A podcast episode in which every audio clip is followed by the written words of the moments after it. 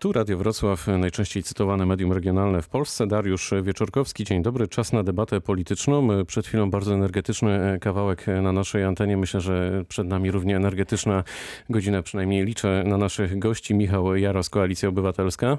Dzień dobry panie redaktorze, dzień dobry wszystkim państwu. Dzień dobry Dolny Śląsk. I Dariusz Piwoński, Prawo i Sprawiedliwość. Dzień dobry panie redaktorze, dzień dobry państwu. Gazeta Wyborcza opublikowała w piątek taśmy z nagraniami Daniela Obajtka, które mają pochodzić sprzed kilku lat, gdy pan Obajtek był wójtem Pcimia. Z nagrań wynika, że obecny prezes PKN Orlen miał łączyć wtedy działalność samorządową z biznesem. Stawiane w artykule tezy nie mają potwierdzenia w faktach. Czytamy w komunikacie przesłanym przez PKN Orlen. Jest sprawa, czy nie ma kompletnie o czym mówić? Dariusz Piwoński. Y, proszę Państwa, Daniel Obajtek, prezes y, PKN Orlen. Y, można przytoczyć kilka, kilka danych świadczących o tym, jak, jak dobrym prezesem tego koncernu paliwowego jest i jaki koncern multienergetyczny w przestrzeni kilku następnych lat buduje. To jest połączenie PKN Orlen z Lotosem i lada chwila za zgodą Komisji Europejskiej połączenie również z PGNiG, co pozwoli tak naprawdę no, być konkurencyjnym na rynku energetycznym na rynku y, światowym takiego koncernu energetycznego.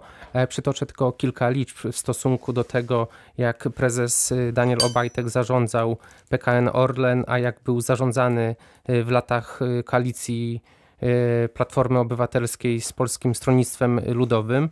W tym roku to jest zysk 3 miliardy 3 miliardy 700 milionów złotych. W przeciągu ostatnich 10 lat to jest 26 miliardów złotych zysku netto.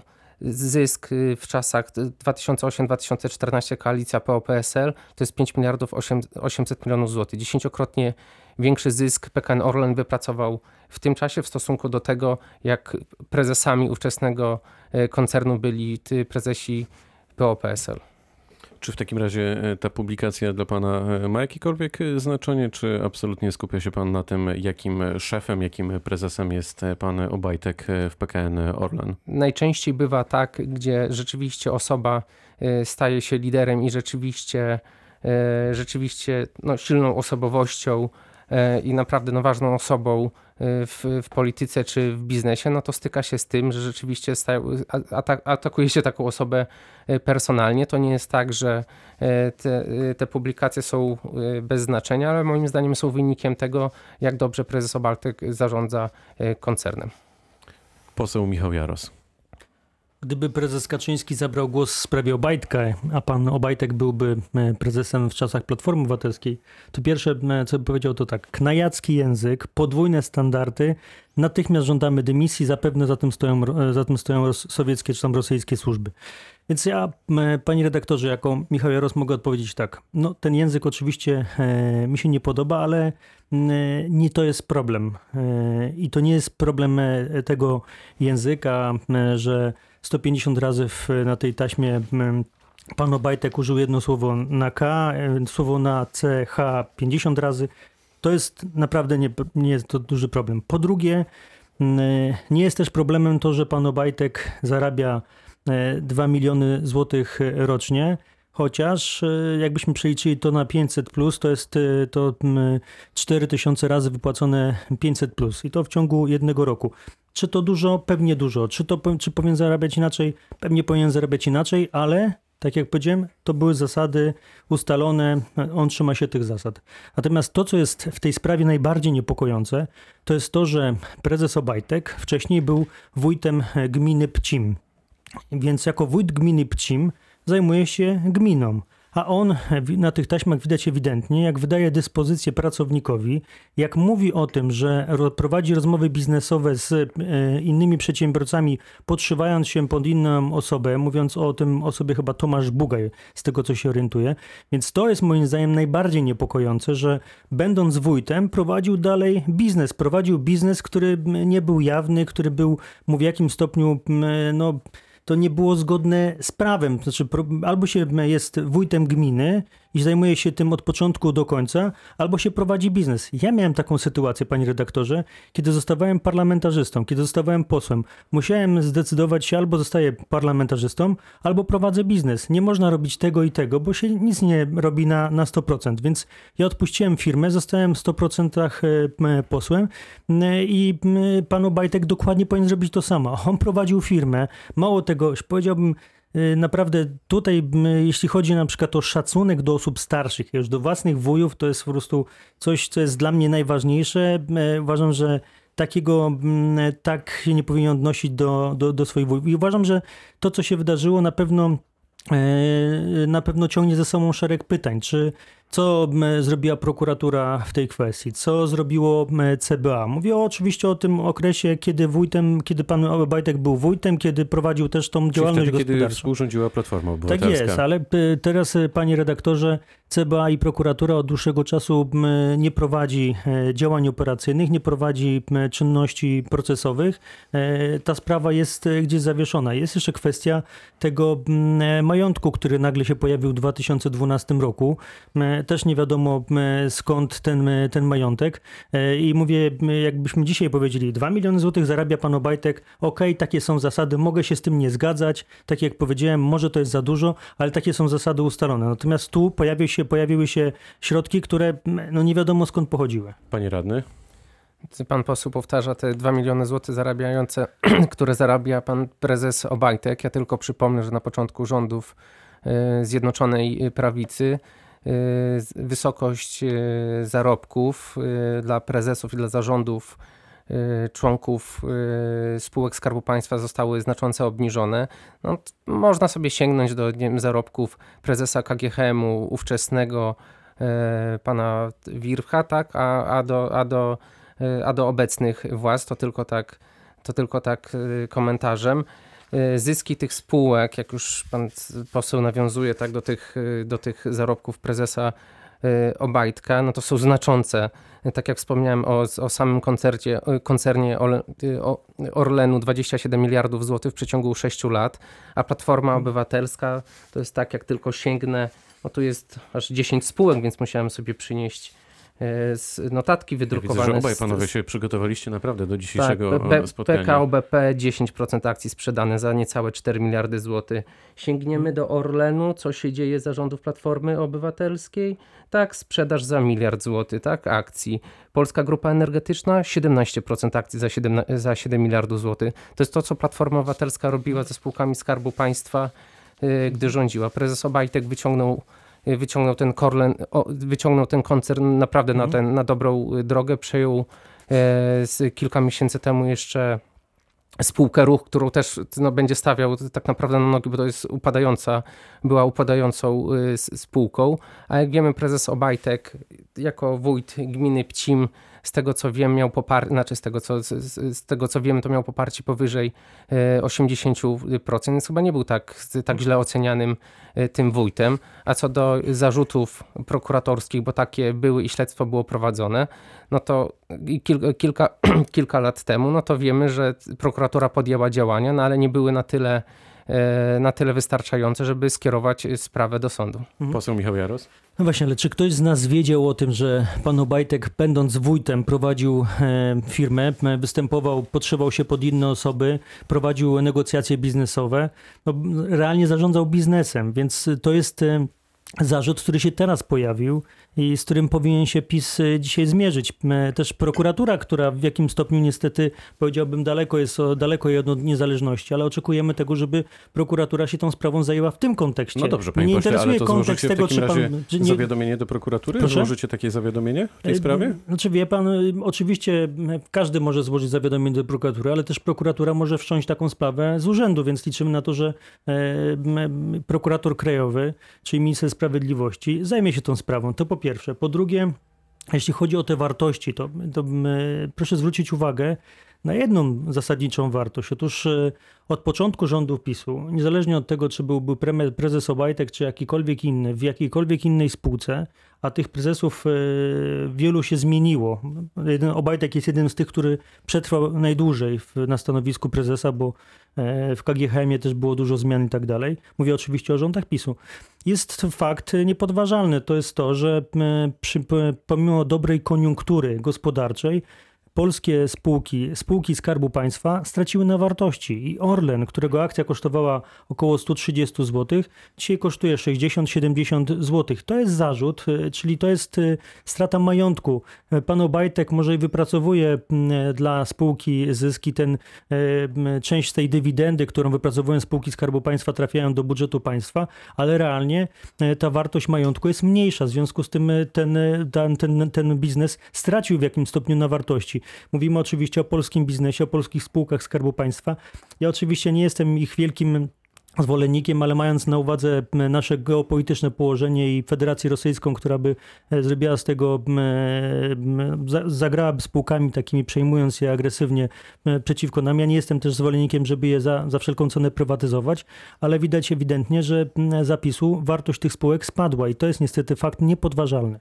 Dobrze, że pan poseł wspomniał o Federacji Rosyjskiej i o Szkoda, że tylko, że nie nawiązał do wygranej sprawy sądowej PGNiG e, z rosyjską e, spółką i zysku, i z, z, w wyniku tego zysku dla PGNiG i zwrotu około, około 5 miliardów złotych. Rozpoczęła Platforma Obywatelska ten, ten, tą sprawę, nie wiem czy pan, pan, pan pamięta.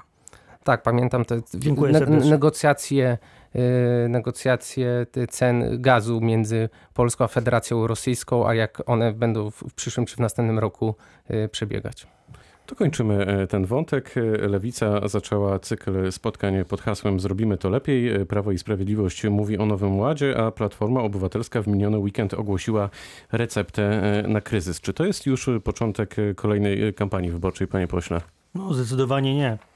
Myślę, że sprawy, które dzisiaj są w Polsce, wymagają od nas takiego przedstawienia propozycji, wsparcia też rządu w jakimś stopniu dlatego że e, nie można tylko i wyłącznie krytykować tego rządu, chociaż będziemy to robić i, ja i będziemy. Chyba uszczypnę teraz e, Proszę? w tym momencie, chyba się muszę uszczypnąć e, w nie, tym studiu, jak słyszę, o, pan, o, czym pan mówi. Pan redaktor, sytuacja jest, sytuacja od nas wymaga pewnej odpowiedzialności, mówię oczywiście odpowiedzialności za państwo. Otóż jesteśmy, jest, wszelkie wskaźniki e, ekonomiczne wskazują na to, że mamy do czynienia nie z wojną, ale te, te, te wskaźniki ekonomiczne wskazują tak, jakby ta wojna się w Polsce odbywała, przez Polskę przechodziła wojna. W związku z tym... Nie tylko tutaj, przez Polskę. No, przez, przez wiele państw na świecie.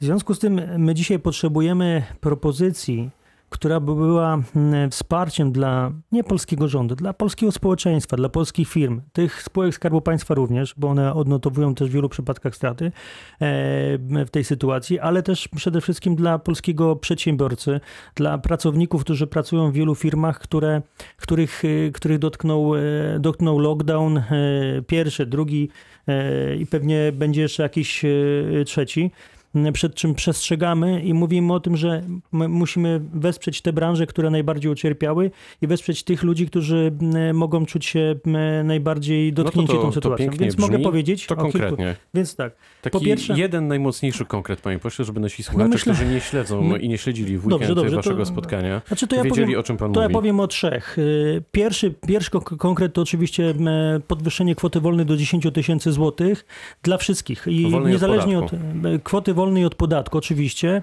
dla wszystkich. Nie jest to kwota, tak jak dzisiaj jest zapisu ustawiona, kwota degresywna, gdzie e, ktoś w ogóle nie ma tej kwoty wolnej, a niektórzy mają około 7 tysięcy złotych, a niektórzy 3. Dobra, drugi konkret? Pierwsza sprawa. Druga sprawa to obniżenie e, VAT-u dla branż, które zostały dotknięte najbardziej pandemią z, do 5%. To jest e, koszt na poziomie nawet 2,5 miliarda złotych. Ten kwota wolna byłaby dużo wyższym, dużo wyższym kosztem. A trzecia sprawa to oczywiście taka ustawa naprawcza, już odszkodowanie dla poszkodowanych firm z tych branż, które dzisiaj nie mogą pracować. No bo dzisiaj, mówiąc, panie redaktorze, no jeżeli firma nie może pracować, jeżeli nie może prowadzić działalności gospodarczej i nie może nie dlatego, że ktoś zachoruje, że, musi, że temu przedsiębiorcy czy tym pracownikom się nie chce, tylko po prostu nie mogą. Jeżeli nie mogą, to państwo musi tam wejść Dobrze, i powiedzieć, ok, nie możecie prowadzić, pośle. to prowadzić To biznesu. teraz konkretnie ode mnie. Ile to będzie kosztować? No to tak jak powiedziałem, panie redaktorze, 2,5 miliarda, 5% e, ta obniżka VAT-u, 28 miliardów złotych kwota wolna od podatku, aczkolwiek proszę zwrócić uwagę, że ta kwota wolna to jest, e, ok, kwota wolna zostaje w kieszeniach podatników, w związku z tym jakim stopniu wróci do budżetu państwa w postaci oczywiście wydatków. Dlaczego ważne dla nas jest e, wsparcie Nie dla mamy tych... tyle czasu, żeby mówić No o już tylko powiem o tym VAT-ie. Dlaczego, dlaczego VAT jest ważny, panie redaktorze? VAT jest ważny między innymi dlatego, ten obniżony VAT dla tych branż, które zostały dotknięte, między innymi dlatego, żeby po pierwsze ceny były atrakcyjne, oferowane przez tych przedsiębiorców. W związku z tym, jeżeli pojawią się ludzie, którzy będą chcieli taniej e, skorzystać z jakichś usług bądź kupić jakieś dobro, będzie, będzie tych pieniędzy więcej oczywiście też docelowo radny, w budżecie państwa. Radny Dariusz Piwoński, słuchał pan e, tych e, konkretów, być może też przysłuchiwał się pan konwencji, chociaż nie wiem, czy to można nazwać konwencją. Bardziej prezentacji. Bardziej prezentacji programowej Platformy w weekend. I co pan sobie myśli o tym? Tak, poświęciłem wczorajsze popołudnie, żeby posłuchać wystąpień liderów Platformy Obywatelskiej, Koalicji Obywatelskiej. To teraz pana proszę o, tym, o, o, tym, co, o, o tym, co pan wspomniał, pan redaktor, właśnie jak normalni, zwykli ludzie idą do lekarza, bo mam takie piękne hasło recepta na sukces. To normalni ludzie jak idą i proszą o tą receptę, to często tych lekarzy pytają, ile te leki będą kosztować. I co na to Platforma Obywatelska? Nie, nie przedstawia żadnych kosztów te, tych pomysłów, które przedstawiła. Ale tak czy inaczej, bardzo się cieszę, że w ogóle jakiekolwiek pomysły padły, no bo konwencja, która odbyła się trzy tygodnie temu, tam padło hasło z ust Rafała Trzaskowskiego, Rafała Trzaskowskiego, że na razie żadnego programu nie mamy. Więc tak, podatek, pan poseł, który wspomniał o tych, yy, o tych propozycjach yy, programowych. Podatek VAT obniżony do 5%. Dyrektywa Unii Europejskiej mówi, że podatek VAT może wynosić minimalnie 15%, a maksymalnie 27%.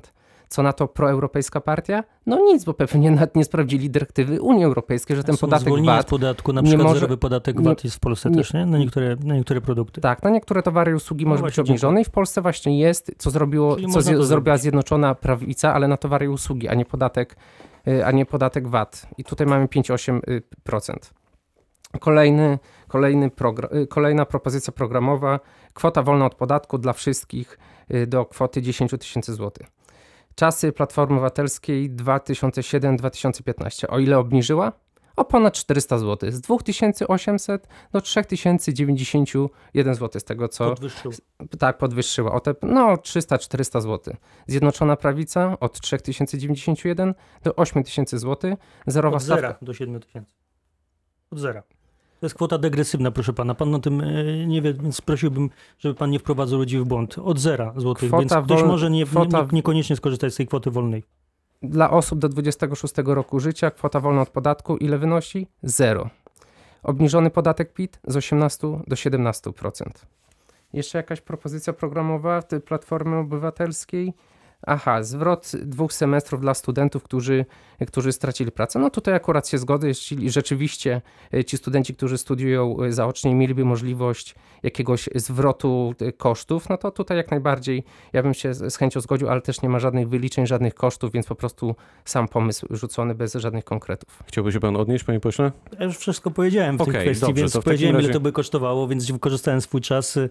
Mogę powiedzieć oczywiście o innych kwestiach, chociażby likwidacja podatku belki to byłby najniższy koszt, ale mimo wszystko potrzebny, dlatego że razie... wiele inwestycji w, w, ostatnim czasie i w ogóle generalnie proces inwestycyjny w Polsce jest na niskim poziomie. To panie pośle, mieliśmy receptę na kryzys, y, mamy też y, nowy ład, y, to proszę tutaj pana radnego o to, żeby tak samo też trzy konkrety naszym słuchaczom przedstawił, a później panie pośle poproszę pana o też omówienie tego program Nowego Ładu Gospodarczego, który jest przygotowany przez rząd Mateusza Morawieckiego, no głównie będzie się opierał y, na, na, na tym, że pozyskaliśmy tak naprawdę e, w negocjacjach z Unią Europejską budżet na wysokości, znaczy budżet, który da nam dotacje i pożyczki w, no, w kwocie około 770 miliardów złotych.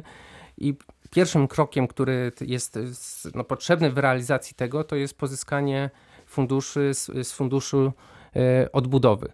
Ministerstwo ty, Funduszy Europejskich przygotowuje się do tego i przygotowuje projekty do realizacji tego e, programu odbudowy. Do 1 kwietnia wszystkie dokumenty zostaną złożone. No i tutaj też jest możliwość pozyskania około 5, 57 miliardów złotych dotacji e, i pożyczek. Ten nowy ład i krajowy program odbudowy będzie się opierał na, na pięciu filarach.